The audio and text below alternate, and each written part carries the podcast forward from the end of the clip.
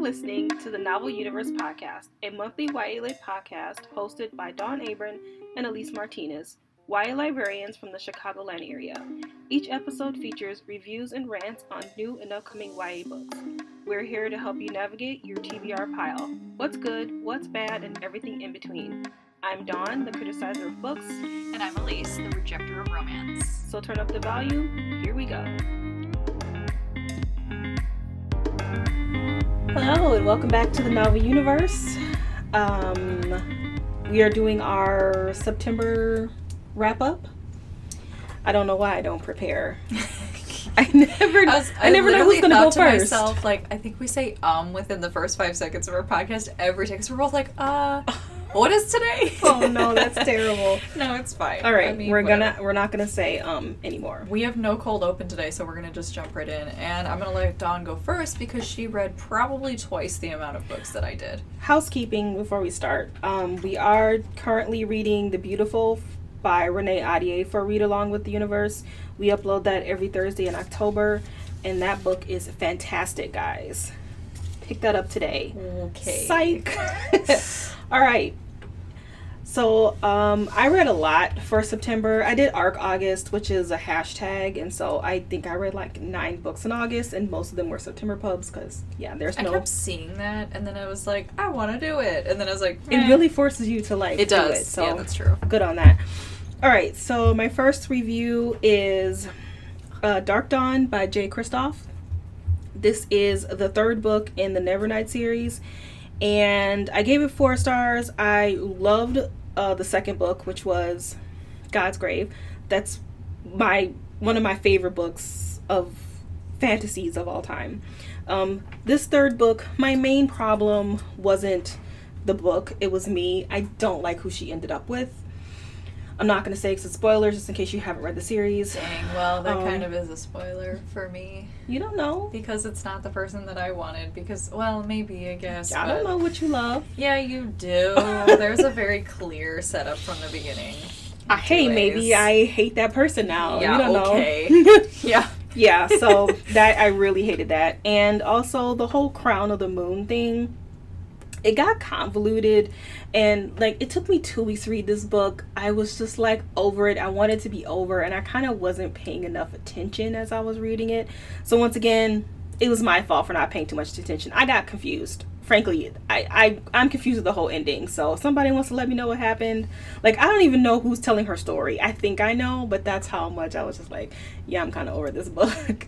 That sucks. So, yeah, but it's still a great series. Totes, pick it up. You go again. Yeah. Me go again. Yeah.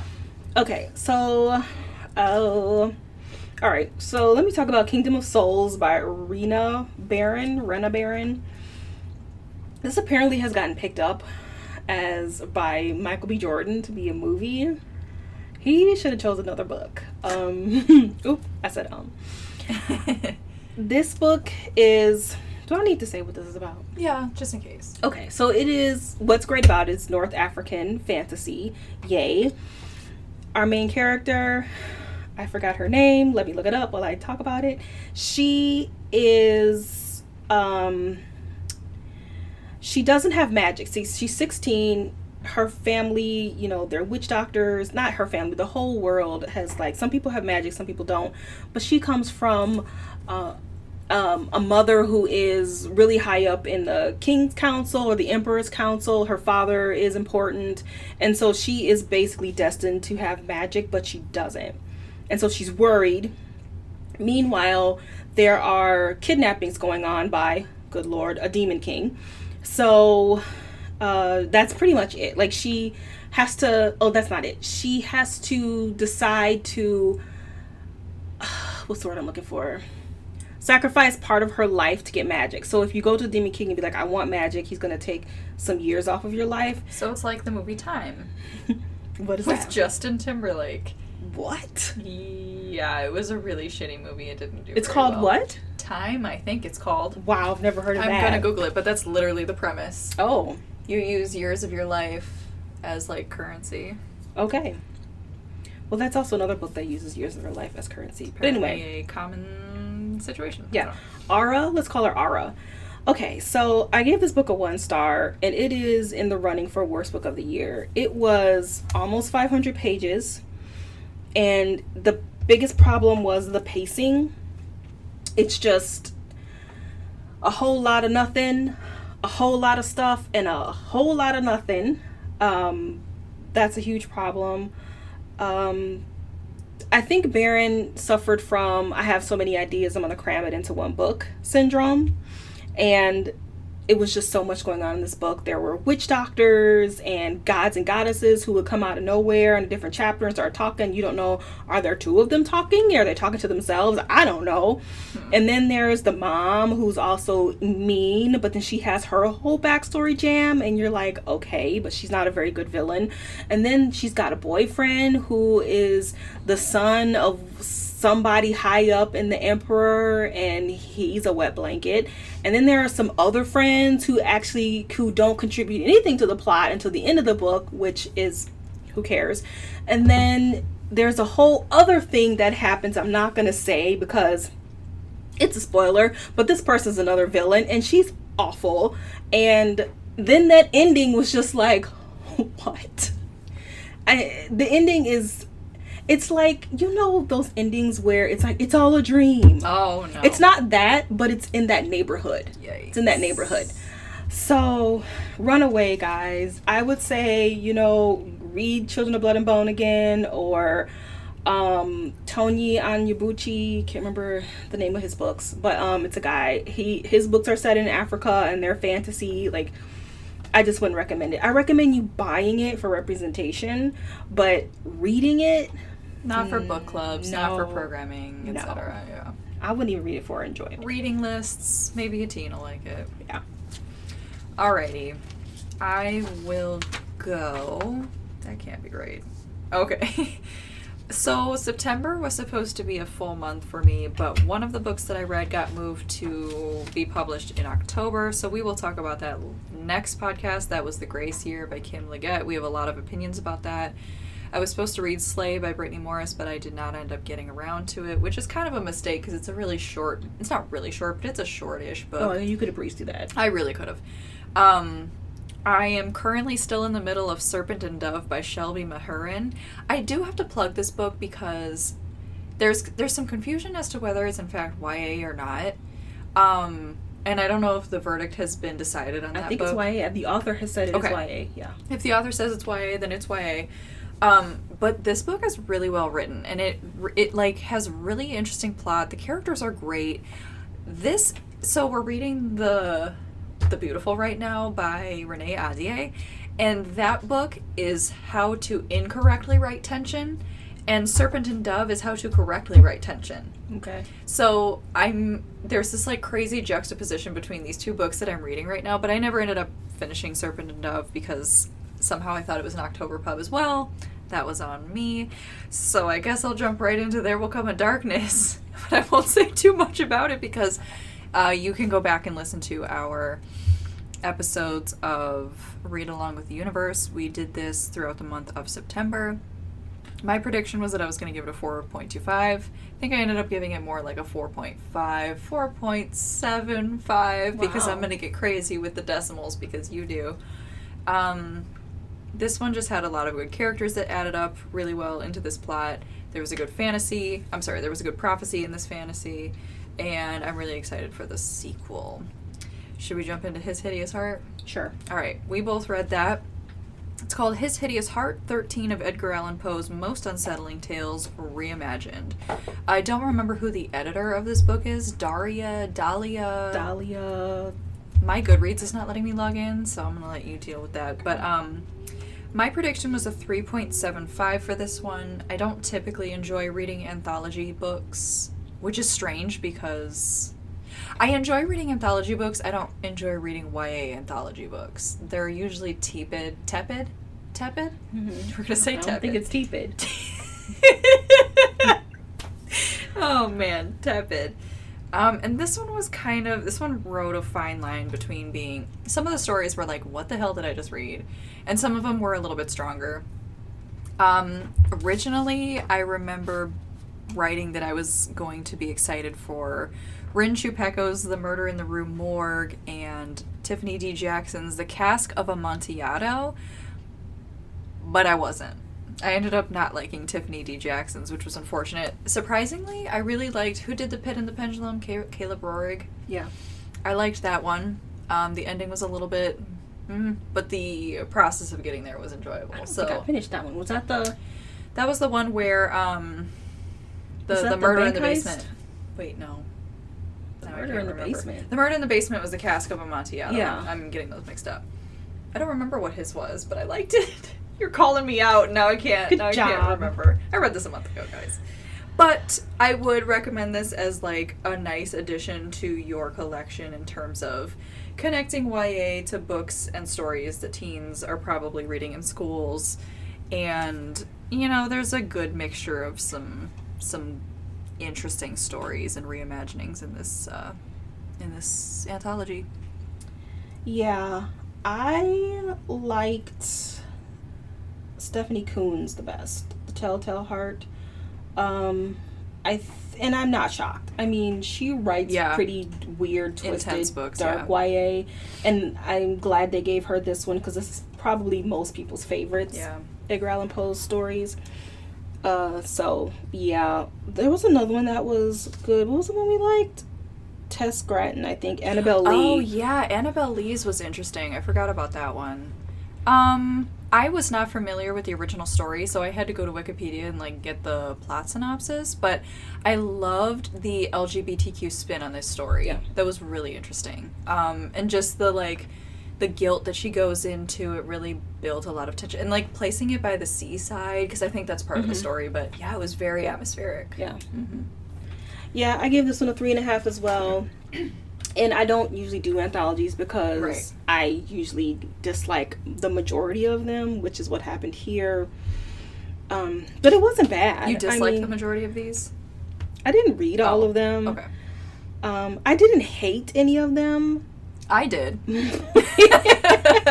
I'm sorry, but that first one was just out of control. Yeah, that one wasn't good. That one was not good. I was reading the arc originally when I started that one. I was like, did I miss a page? Because it literally just ended. Yeah.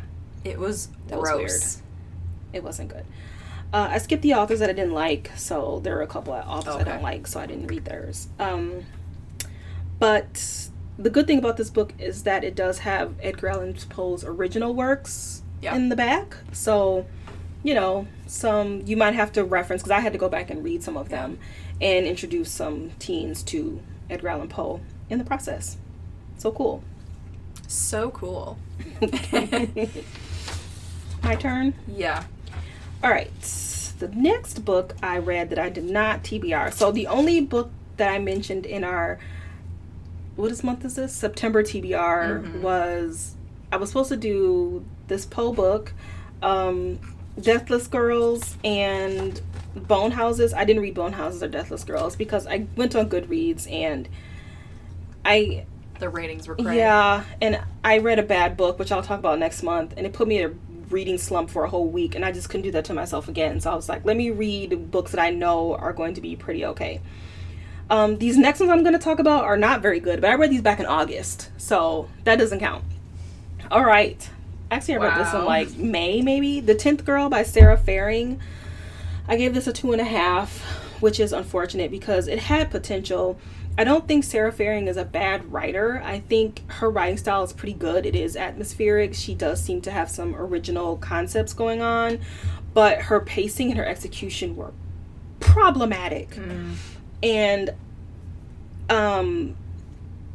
so the pacing was, once again, a huge issue. This book is almost 500 pages. It is huge. And it's too slow. It's a mystery, kind of. Yeah, it's a mystery because they're looking for the 10th girl. Do I need to say what this book is about? I always say this. Just do, like, a 2-line, just in case there are people listening who, like, you know, they're trying to figure out what they want to read. I always ask you that. Okay, so it's about a young woman. I can never remember these people's names. I don't know why I don't write them down. She is running from the government. The government has killed her mother. Her mother was a rebel. And so she is in, I believe, Argentina. at this mysterious school high up. It's like cold there because you said it gets cold. Yeah. So she's kind of hiding out, and there are only 10 girls who attend this school, this private school, but the 10th girl has not shown up. And so there's this mystery as to where is the 10th girl. It's kind of a ghost story. So our main character is one POV, and then we have a ghost that's another POV. The ghost's name is Angel, and I did not realize that Angel was a boy until about 50% into the book, which is a problem. I thought it was a girl the entire time. But yeah, so it's really long and it is a mystery, but the author doesn't give you any clues or help you along to try and solve the mystery yourself, or the characters are not interesting enough to kind of, you know, fill in the long pages, and which is unfortunate because she had a really good character in Dom. His name is Dom. He is the owner of the school's son.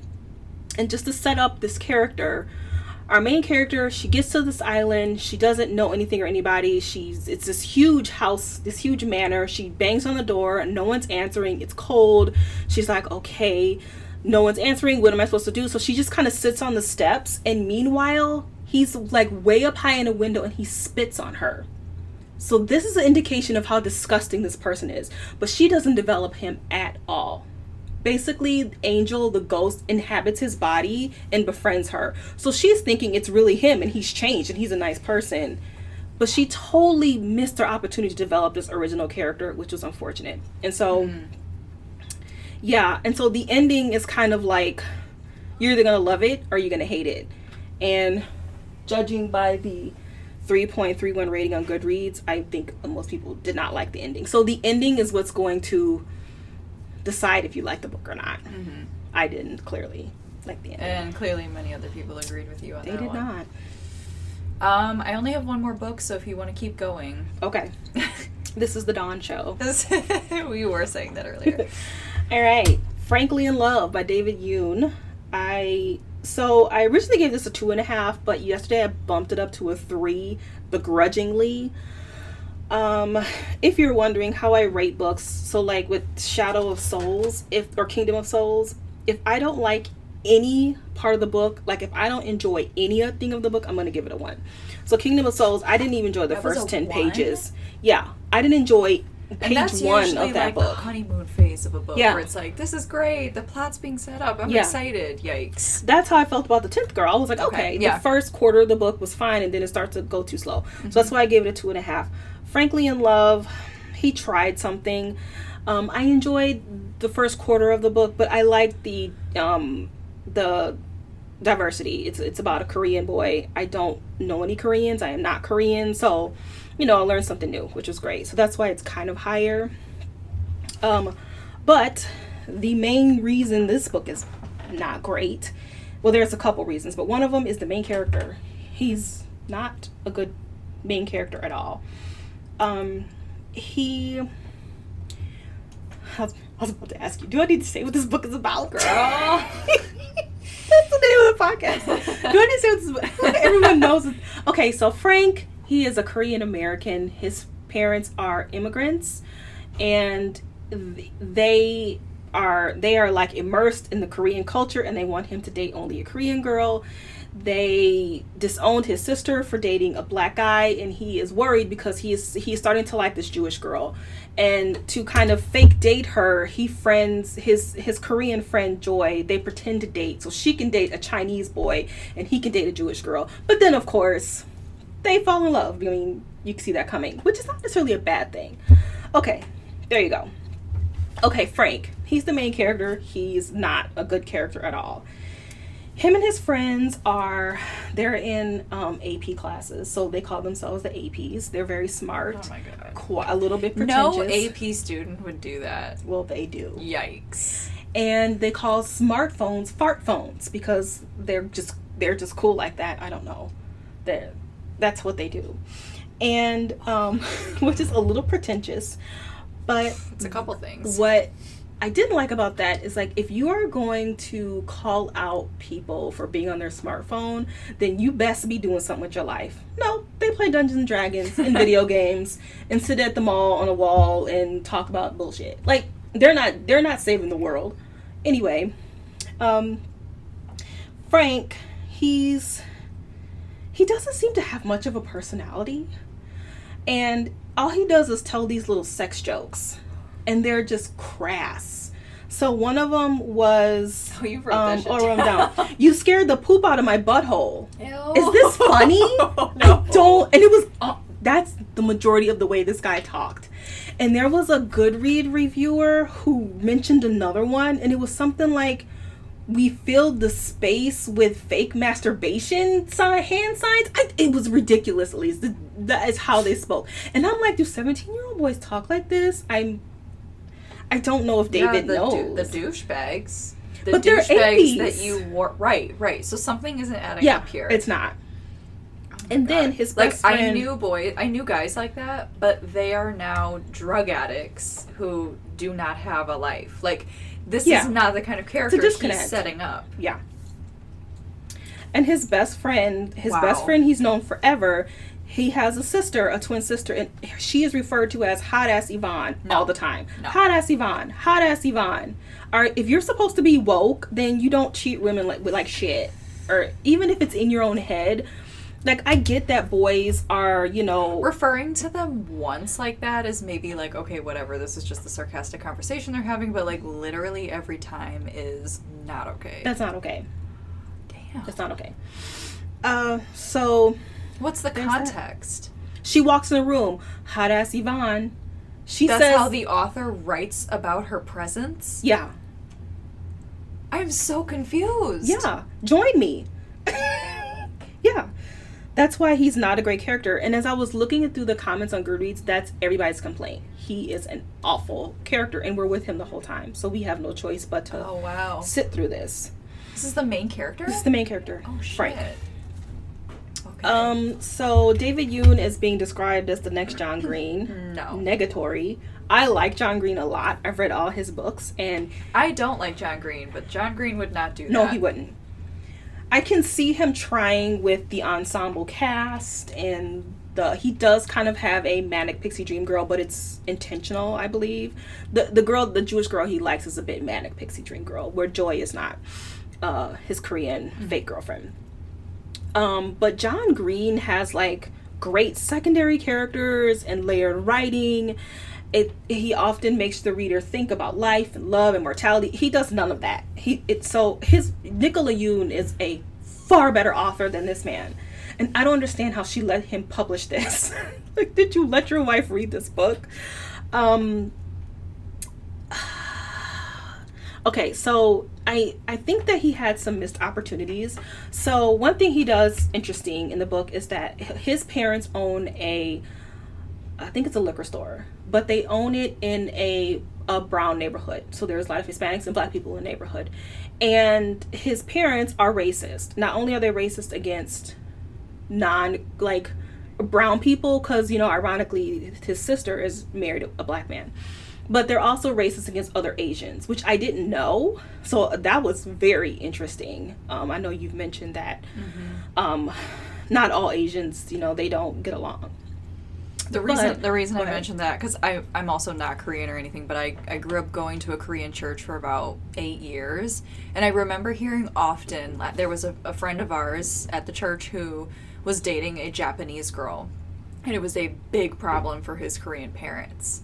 And, just, you're not really aware that, because I'm white, so I'm not really aware that some Asians don't like the other Asian group. And, that was something that was a new revelation to me. So, yeah, that's why we were discussing that. As a black person, African-Americans don't hate on Jamaicans or Dominicans, which is kind of mixed, or British, I don't know how they say, Sure.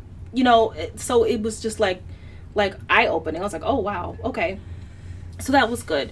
But, so he calls his parents out on their racism. Great.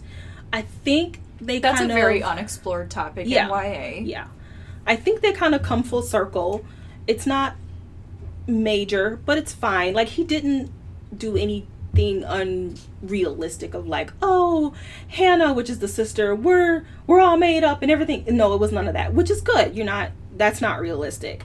But one thing I wanted to say was that He, like I said, his father owns a store in this brown neighborhood, and this is actually in a, I won't say a big issue, but it is an issue in the Black community that Asian people have their stores in Black and brown neighborhoods. They exploit them, but then they follow you around the store. They don't trust you. They treat you differently than anybody else. In the town I live in, there is a hair care shop that is owned by, I don't know if they're Asian. I don't know what they are. They're Asian. I don't know if they're Korean or Chinese or whatever. But this is a huge thing and a huge source of tension between Asians and Black people. None of that is explored. And that's never mentioned in YA. And it didn't have to be a huge thing, but he could have talked a little bit more about it. He could have. Seeing his wife is Black, and he right. could have, you know, had a little bit of insight. And I'm pretty sure she grew up where there were Korean and Chinese-owned stores in the Black neighborhoods. I just felt that was a missed opportunity. And one other thing I'll talk about, which is another missed opportunity, and we've talked about this before in, what was Tahara Mafi's book? All the Sea Between Us. Yeah. A Very Large Expanse of Sea. Yeah. So in that book, she wears her hijab, and when people come up and ask her about it, she has a bad attitude. And not just a bad attitude, she shuts down any attempt at someone's attempts to learn. Yeah. And he does this too. And it's the author that's doing it. It's not Frank, because, you know, David Yoon is writing the book. Mm-hmm. So at one point, Frank and his Jewish girlfriend, her parents take him to a Korean barbecue place because they don't know any Koreans. They don't know anything about him. And that's their way of getting to know him. And the whole time, he's just hemming and hawing. And, I don't know if all this stuff is just because I'm Korean, blah, blah, blah. Sure. But, you know, they didn't mean anything by it. It wasn't intentionally rude. They just didn't know how to talk to you about your culture, so they figured, oh, Korean barbecue, let's go here. And I don't like it when authors portray teens like that, because as a Black person who has braided hair, people like to touch my hair and ask me if they want to touch my hair. My hair is natural when it's down. It is an afro. People want to look at it and touch it. And as a Black person, I don't say, ew, no, get away from me. It's just curiosity. They're just curious. You want to touch it? Fine. You're going to get product in your hand. I let them know. You might get some product in your hand because I have a lot in there. I have dry ass hair. But, you know, don't tell teens who are diverse to, like, shut people down, because then as the white person reading the book, they're like, well, I can't ask questions. They're going to be mad at me. You know, don't do that. I don't like that at all. And that's all I'll say about that book. Mm-hmm. But it was just, one more thing. It was kind of, and I call this emotional warfare. It was like, I feel like he was intentionally trying to make you cry. Kind of like, because, you know, like The Fault in Our Stars is just an awfully depressing book, and I feel like he was really trying to get the reader to go there, and it was pretty obvious. I didn't like that. So when that second thing happened, I was like, I'm done, and I gave up at like 75%. I was over it. So it wasn't horrible. Great Korean representation. We got to go to a Korean wedding and a Korean festival, and we learned, you know, about some Korean culture. That's great. Definitely put it on your shelf, but if you're looking for an enjoyment, this is it. Just go read John Green's next book. Or read Nicola's books, which is way better. Wow. All right. You want to talk about Guts? Yeah, just briefly. Let's talk about Guts. Yeah, okay. Yeah. Our last book? Not mine. Oh. I have one more. Okay, well, we can talk about Guts, and then you can finish up with your book. Rena Telgemeyer's next YA graphic novel came out in September. Obviously, it's called Guts, and this book was really a personal read for me. I'll say what it was about, just in case you haven't heard of it and or don't read it. Some people really don't, like, read graphic novels or, you know, whatever.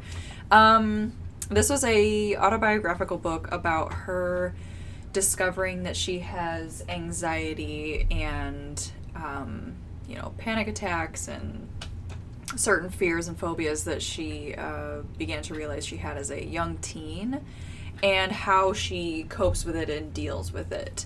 And I liked that this book portrays that process of discovery so well. And I was reading our reviews back when Goodreads was letting me log in, and you made a good point that this book is a fantastic conversation starter, because a lot of teens and kids especially suffer in silence. And so for me, that was exactly, like, this was a personal read because I could personally identify with what was happening in this book, because that was basically my preteen years. But I liked that, like, her trying to reconcile this very frightening new experience with your health, where you just feel like your body is failing you, and you already feel like that as a normal teen.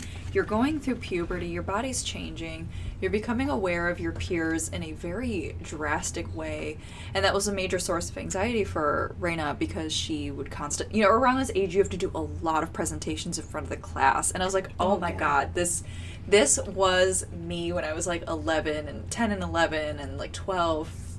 And I particularly liked the artwork in this story, because I feel like she uses the frames in a different way than I remember reading in like Drama and Sisters and Smile.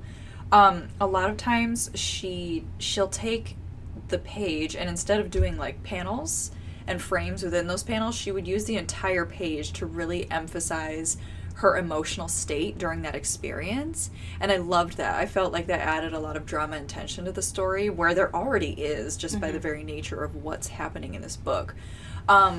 But this, I think, is my favorite book by her, other than the one about the two sisters. And the Dia de los Muertos. Oh, Ghosts. The most recent, Ghosts, thank you.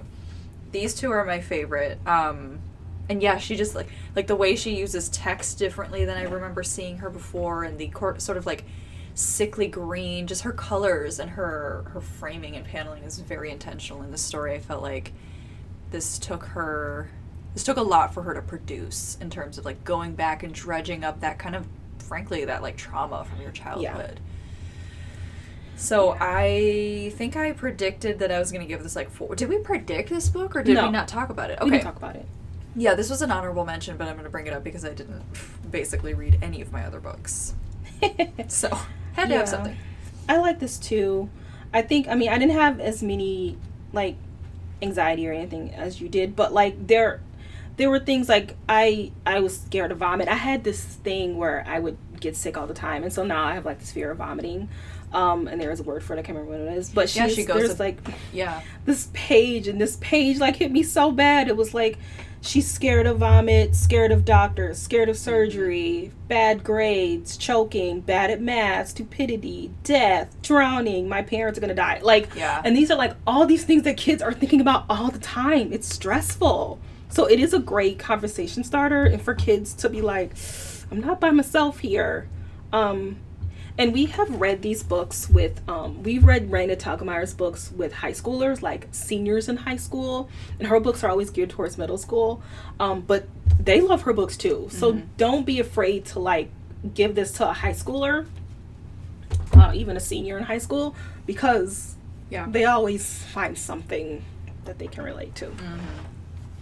All right. I gave it a 4. It was good. All right, I read Slay by Britteny Morris. I was going to call her Brittany Murphy. I cannot do that. That is an actress that has long passed away. I gave this a 3.75. I really, really, really wanted to like this book more than I did. Okay, so this is about, is her name Kiara? I think her name is Kiara. She is 17, and she has a app. She created an app with another girl, where it is a kind of like Pokemon. It's like a card game, but it is based on Black culture. And she started it because she was an online gamer. And this is something I also didn't know, that there's a lot of racism in online gaming. Actually, when Devon came in here and he was mentioning it, I was like, oh, wow, I didn't. And I had just finished that book. And I was like, oh, wow, I didn't realize that was a thing. I'm not an online gamer. So because she was experiencing all this racism in online gaming, she decided to create her own game. But you have to be Black to play the game. So somebody dies because of the game, and then people are like, oh my god, this game is racist, it doesn't let anybody else in, and then she starts to get sued, and then so it kind of like spirals for her. The issues I had with the book, there weren't very many. Her boyfriend, Malcolm, I think he was a missed opportunity to be better, because he was a new character in YA as the angry Black man. You've never really met the angry Black man in YA, and the angry Black man is a black man who blames the white man for everything. He is a conspiracy theorist. Everybody is against him. His life is crap because of what everybody else has done to him. So I wish there was more of that to him. She didn't go into why this 17-year-old is so angry. He's only 17. What has happened in your life that has made you so angry? So she doesn't really go into that. She uses it to manipulate Kiara, which is his girlfriend, the main character, and he's like, you shouldn't be playing video games. You're a strong black woman. You should be studying video games, rotting your brain, and blah, blah, blah. So that's kind of how he, like, controls her, but little does he know she created the game. And she hasn't told anybody, by the way. Just, no one knows but her and her co-creator. So that was a missed opportunity. I wish she had gone into him more. And then there were these little vignettes of people who play the game and how it's, like, affected their life. And I know what she was going for, but it just took you out of the story. And it didn't really... Some of them came full circle, but the majority of them was just like, I wish she could have weaved that better into the story instead of, like, totally taking you out of the story. And my biggest issue was this girl owns a company. Thousands of people play this app. She is getting sued for racial discrimination, and she doesn't tell her parents. Her parents are very smart, rational people. She tries to find a lawyer on her own. She is getting all this bad press in the news, and she doesn't tell her. 17. I feel like you would have to. You would have to. Doesn't tell her parents. That is not realistic. When you're a teenager, your parents are always around. You cannot escape it. They are your life. You have to tell them when you are being sued for racial discrimination. That really bothered me so much so that I lowered my rating. She does eventually, but it's like way at the end. But otherwise, I liked her. Her sister was really great. Her co-creator, which once again I wish she had gone into it more. She was biracial and she was French. And I would have liked to know what it's like to be black in France. She doesn't really go into that. She does a little bit, but not enough. I like the video game. I like the main character. I like the story. It wasn't predictable. It was interesting. It was very well paced. It was enjoyable throughout the whole thing. I just wish, like I said, Malcolm had been better. But yeah, so I definitely recommend it. It was a good book. It could have been better, but it was a good book. I'd read something else by her again. And then I have like a couple of, I'm going to call it 10-second reviews where it's just like really quick. And you can follow me on Goodreads, Bang Bang Books, I believe. Is it Bang Bang Book Blog? Girl, I never know. I do not know. It's always something different. It's Bang Bang Books. And I do update my Goodreads quite often. So, Dear Haiti, Love Elaine by Mariki and Maritza Moulit. I gave that a 3. The problem with that was the pacing. And once again, she suffered from too much stuff going on to focus on the good stuff. I read Pet by Akweke Imezi. This is an NBA short list. I gave this a 3 because, first of all, it's not YA. It's middle grade. There's no way this is YA. It's way underdeveloped. The world is incredibly underdeveloped. The pacing is too slow in some places and too fast in some places. And the ending was just too wrapped up in a pretty bow. But the good thing about that book is, I don't want to say because people have been saying it, but I feel like it's a spoiler. I think you should kind of discover stuff on your own and not know what's happening going in. Even though it's not important to the plot, I'm not going to say. I still think it's worth a read, but I don't think it's going to win the NBA. I think that Patron Saints of Nothing is going to win that one. Hopefully. 10,000 Doors of January by Alex Harrow. I give that a 3. Her writing is beautiful, but she took way too long to get that story going. And if you're writing a time travel book, I need to see some time traveling and not 70% into the book. That's not good. No. Treason of Thorns by Laura Weymouth. That was another 1. Dear God. Runaway. That is also nominated for Worst of the Year. That writing was all over the place. Dude. I remember nothing about it. It was so bad. I just remember she said the word Burley, the name of the house, for like every page. Every page. Yeah. Sometimes twice a page. It was ridiculous. She had to fondle the house, and it was very strange. But she didn't have to pet it. So I do blackout poetry, and I chose this book because we had 2 copies on our shelf. So I was like, I'm gonna take this to use it for blackout poetry. And obviously, as the process goes, you have to read the entire page to see which words or phrases or whatever stand out to you. And I'm like, what the fuck is happening in this book? There is touching, and there's like, oh, house, I'll never leave you. And then there's this like, the tension was out of control in that it wasn't tension. It was just like stupid bullshit. Mm-hmm. But I was like, holy crap. And it's like, since it's out of context, it seems even more ridiculous. Oh my god, so I was laughing so hard that you actually like read this entire book. It had a great cover. It did have a good cover. It's falling under the beautiful syndrome where it's so bad, you just gotta keep going, man. Yeah. It's so bad. Yeah. So bad it's laughable. Yikes. Yeah. So that was all of my books that I read in September. Or for September. I didn't read it in September. You blasted through shit. I really did. I'm proud of myself, because lately I haven't been reading anything. Well, this was a doozy of a month for me in that I didn't read half of my selections. Are you on track for this month? I think I'm on track for October, yeah. I'll have an extra one because The Grace Year was originally September, so I finished that early thinking that it was a September pub, but then it was originally. Just kidding. I think it was back. Mm-hmm. September 29th or whatever that last week was. Mm-hmm.